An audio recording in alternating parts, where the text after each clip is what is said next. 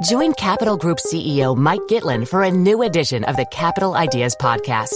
In unscripted conversations with investment professionals, you'll hear real stories about successes and lessons learned, informed by decades of investment experience. It's your look inside one of the world's largest asset managers. New episodes are available monthly. Subscribe wherever you get your podcasts. Invest 30 minutes in an episode today. Published by American Funds Distributors, Inc. Welcome to the Financial Times Big Read a weekly podcast featuring the best of our long form reporting from around the world. I'm Molly Mintz from the Opinion and Analysis Desk. The ZGC Innovation Center, backed by a Beijing venture capital group owned by the city's government, describes itself as a comprehensive incubator for the tech startups of the American future. But the Made in China 2025 industrial initiative has made government officials in America worried. The underlying motivation of the Trump administration's protectionist mood and trade war with China is American anxiety about China's rapidly growing technological advancements, says Shawn Donnan. Is investment the newest warfare tactic? And if so, how can it be stopped? The ZGC Innovation Center bills itself as a one stop incubator for the tech startups of the American future. Its main facility is in Santa Clara, California, just down the road from the Google and Apple campuses. Its new Boston location is squeezed between two of the world's most prestigious educational institutions, Harvard University and the Massachusetts Institute of Technology. As well as abundant office spaces and laboratories, the center offers another attraction to ambitious entrepreneurs in artificial intelligence, robotics, and other technologies capital via its investment fund. Our full incubation and business supporting services in the center will dramatically speed up your startup growth, its website declares. Yet the incubator could also just as easily be ground zero in a 21st century innovation war between the world's two largest economies.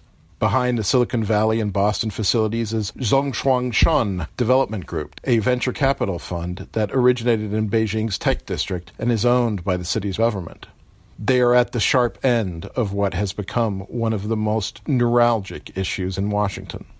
While the headlines about the Trump administration's trade war with Beijing often focus on raw materials such as steel, aluminum, and soybeans, the underlying motivation of the new protectionist mood is American anxiety about China's rapidly growing technological prowess. At a time when the U.S. is engaged in a battle for technological preeminence with China, the ZGC project is exactly the sort of state backed Chinese investment that American politicians across the political spectrum now view with strategic skepticism. China has targeted America's industries of the future, Peter Navarro, the White House's director of trade and industrial policy and a leading China hawk, told reporters recently. And President Donald Trump understands better than anyone that if China successfully captures these emerging industries, America will have no economic future, he adds. Mr. Trump's most immediate fight has taken the form of U.S. tariffs on $34 billion in imports from China that are due to take effect on Friday in a bid to end what the U.S. says has been years of state endorsed Chinese intellectual property theft. But it is also part of a broader battle against what the White House has labeled China's economic aggression. Viewed from the U.S., President Xi Jinping's Made in China 2025 industrial strategy is a state led effort to establish Chinese leadership in the foundational technologies of the next generation of commerce and military equipment, notably artificial intelligence, robotics, and gene editing. Many U.S. officials are now questioning one of the basic assumptions about how the economy operates its openness to foreign investment. Nathan Sheets, a former Treasury Undersecretary for International Affairs in the Obama administration, says that when he entered government, he was skeptical of any efforts to restrain foreign investment, but left convinced of the need to fight back. When I open up my textbook and read about the glories of foreign investment, one doesn't have in mind a government amassing a war chest of several billion dollars and then going into a country to systematically buy up companies and technology, he says. As I left the Treasury, I was quite concerned about where this was heading, he adds. While some technology executives extol the potential for cooperation in areas such as AI, the Washington establishment increasingly sees them as central to a growing geopolitical competition. Some U.S. politicians fear it might be too late to take decisive action to prevent Chinese inroads into the tech sector. We may have missed the gluttony on this already. The time we really needed this was a few years back, says Ely Ratner, another former senior official in the Obama administration. The U.S. government does not have the infrastructure needed to properly scrutinize investments, says Mr. Ratner, who was Deputy National Security Advisor to Vice President Joe Biden and advised him on China policy. For that reason alone, Ratner says, a freeze on Chinese investment makes sense in some industries. According to Michael Brown and Pavneet Singh at the Defense Innovation Unit Experimental, the Pentagon Silicon Valley outpost, Chinese entities participated in up to 16% of all venture deals in early stage technology companies in the U.S. from 2015 to 2017. That was a sharp increase in the previous years. Between 2010 and 2017, China participated in 81 AI financings in the U.S., which raised $1.3 billion, and $2.1 billion of deals in augmented reality startups. Neither the Zhongguancun Development Group nor its U.S. arm ZGC Capital responded to requests for comment. But on its website, the Chinese parent company is open about the purpose of its overseas ventures. Following with national strategy, the Belt and Road initiatives, ZDG is actively expanding its overseas business, it says, citing Mr. Xi's global development strategy. The goal is to, quote, learn overseas experience of innovation ecosystems, end quote. The model is akin to that followed by a growing number of Chinese tech companies and funds that have turned up in places like Silicon Valley, looking to absorb knowledge and startups, says Brewer Stone, a partner at boutique investment bank Influence, which specializes in U.S. China's tech investment. Much of it is just commercial investment. Their number one interest is in finding good quality companies to invest in and earn good returns, Mr. Stone says. Many Chinese investors are looking for companies that can help their growth plans in China, but occasionally he has detected what in hindsight can seem like odd coordinated behavior. A few years ago, Mr. Stone says, he received three or four calls in one month from Chinese companies wanting to invest in businesses that were suppliers to tech giant Apple. That struck me as interesting. It implied that there could be some kind of coordination behind the scenes, although obviously I don't have proof of that, he explains. While many in Washington look with growing suspicion on Chinese tech investments, there are no shortage of American companies eager for the funding, especially those that are looking to gain entry into a tricky but very large market. Formlabs, a maker of industrial 3D printers based near Boston, which counts former Google chief executive Eric Schmidt amongst its early investors, recently set out to raise capital with one major goal in mind attracting investors with the connections and know how to help it crack China.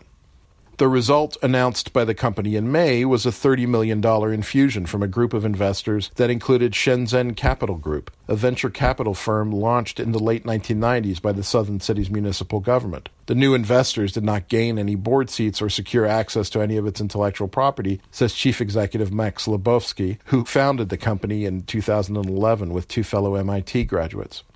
But they did bring promises to help Formlabs increase its quote unquote strategic ties to China and relationships with potential customers and suppliers. Those were really valuable things they were offering. That's why we wanted to do it with them, Mr. Lobovsky says. Not only is China the number two economy in the world, but it's number one when it comes to electronics manufacturing and high volume manufacturing, he adds. Even though Mr. Trump's focus on Chinese technology has strong bipartisan support in Washington, its tactics have been heavily criticized. The biggest blunder, many critics argue, has been the Trump administration's willingness to wage concurrent trade wars. The IP driven tariffs push against China has been accompanied by one that has hit allies such as Canada and the EU. Mr. Trump has also backed down on some of his own threats of tough measures. An initial plan called for the U.S. to impose tough restrictions on Chinese investment in key sectors such as AI and robotics and curb exports of quote unquote industrially significant products. A rollout had been expected on June 30th. But the administration decided last week instead to defer to pending congressional reforms of the already overloaded Committee on Foreign Investment in the U.S the Interagency Committee scrutinizes foreign acquisitions of U.S. businesses for potential national security threats.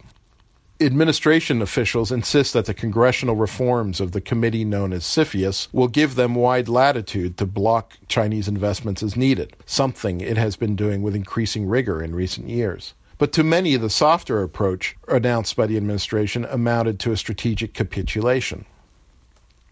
It just reinforces that this is the gang that can't shoot straight, says Rob Atkinson, president of the Information Technology and Innovation Foundation, a think tank. If I were the Chinese, I'd think this is a pretty good thing. This is a battle that if it is not won in the next year, it's too late. This is our last chance, he emphasizes. The Trump administration, critics like Mr. Atkinson charge, has also blundered through other important recent episodes. When the U.S. Commerce Department earlier this year banned Chinese handset and telecoms network equipment company ZTE from buying U.S. chips and other components for violating U.S. sanctions on Iran and North Korea, it effectively put the company out of business. However, Mr. Trump subsequently bowed to a request from Mr. Xi, his Chinese counterpart, to become involved in the ZTE case. The president's intervention, which came first in a tweet in which he bemoaned, quote unquote, too many jobs in China lost, led to a lifting of the ban and a new plea deal that not only was seen as a major concession, but left allies being targeted at the same time with tariffs bemused. We're treating the Chinese better than we are treating our friends, says Derek Scissors, a China expert at the conservative American Enterprise Institute, who sees the tariffs Mr. Trump is currently threatening against European auto imports as a similar bit of malpractice. We've now got this threat looming in the distance over our allies that is far worse than anything we are doing to the Chinese. We really have lost the plot on who is causing our trade problems, he says. Formlabs' Mr. Lobovsky worries that the efforts by Mr. Trump and others to increase scrutiny of Chinese investment might discourage Chinese investors or thinly staffed startups from considering deals. He also sees what looks to him like an industrial policy that could backfire by blocking U.S. companies from interacting with dynamic counterparts in China or being able to do business there. The Trump administration should focus on making our economy and tech industry stronger, Mr. Lobovsky says, adding, If everyone is so worried about Made in China 2025, why don't we do Made in USA 2025 to compete? The irony is that Formlabs 3D printers offer a future for supply chains that might eliminate the need for companies to produce in low cost countries like China. That, if it happens, would lead to one route home for the manufacturing that Mr. Trump is so eager to repatriate, one currently funded in part by Chinese investors. Technologies like 3D printing can make some of these questions irrelevant in the long term. Mr. Lobovsky says, if we do our job well, then manufacturing will happen close to where people are, close to where the demand is, rather than where the specific expertise is. Thanks for listening to the FT Big Read. If you like what you've heard, don't forget to rate, review, and subscribe to the podcast on all the usual apps. This episode is produced by Molly Mintz. Did you know the Capital Ideas podcast now has a new monthly edition hosted by Capital Group CEO Mike Gitlin? Through the words and experiences of investment professionals, you'll discover who was their best mentor, what's a mistake they made that changed their approach, and how do they find their next great idea. Subscribe wherever you get your podcasts. Published by American Funds Distributors, Inc. Here at Bellingcat, we get to the bottom of things. From a global crisis to an underreported event, we find the facts using publicly available tools and resources, uncovering what is hidden on and below the surface. We connect the dots using social media posts, satellite images, and public records, and empower others to do the same by sharing how we do it. The ability to do so is only made possible by our readers, supporters, and community members. Care to join us? Learn how at bellingcat.com.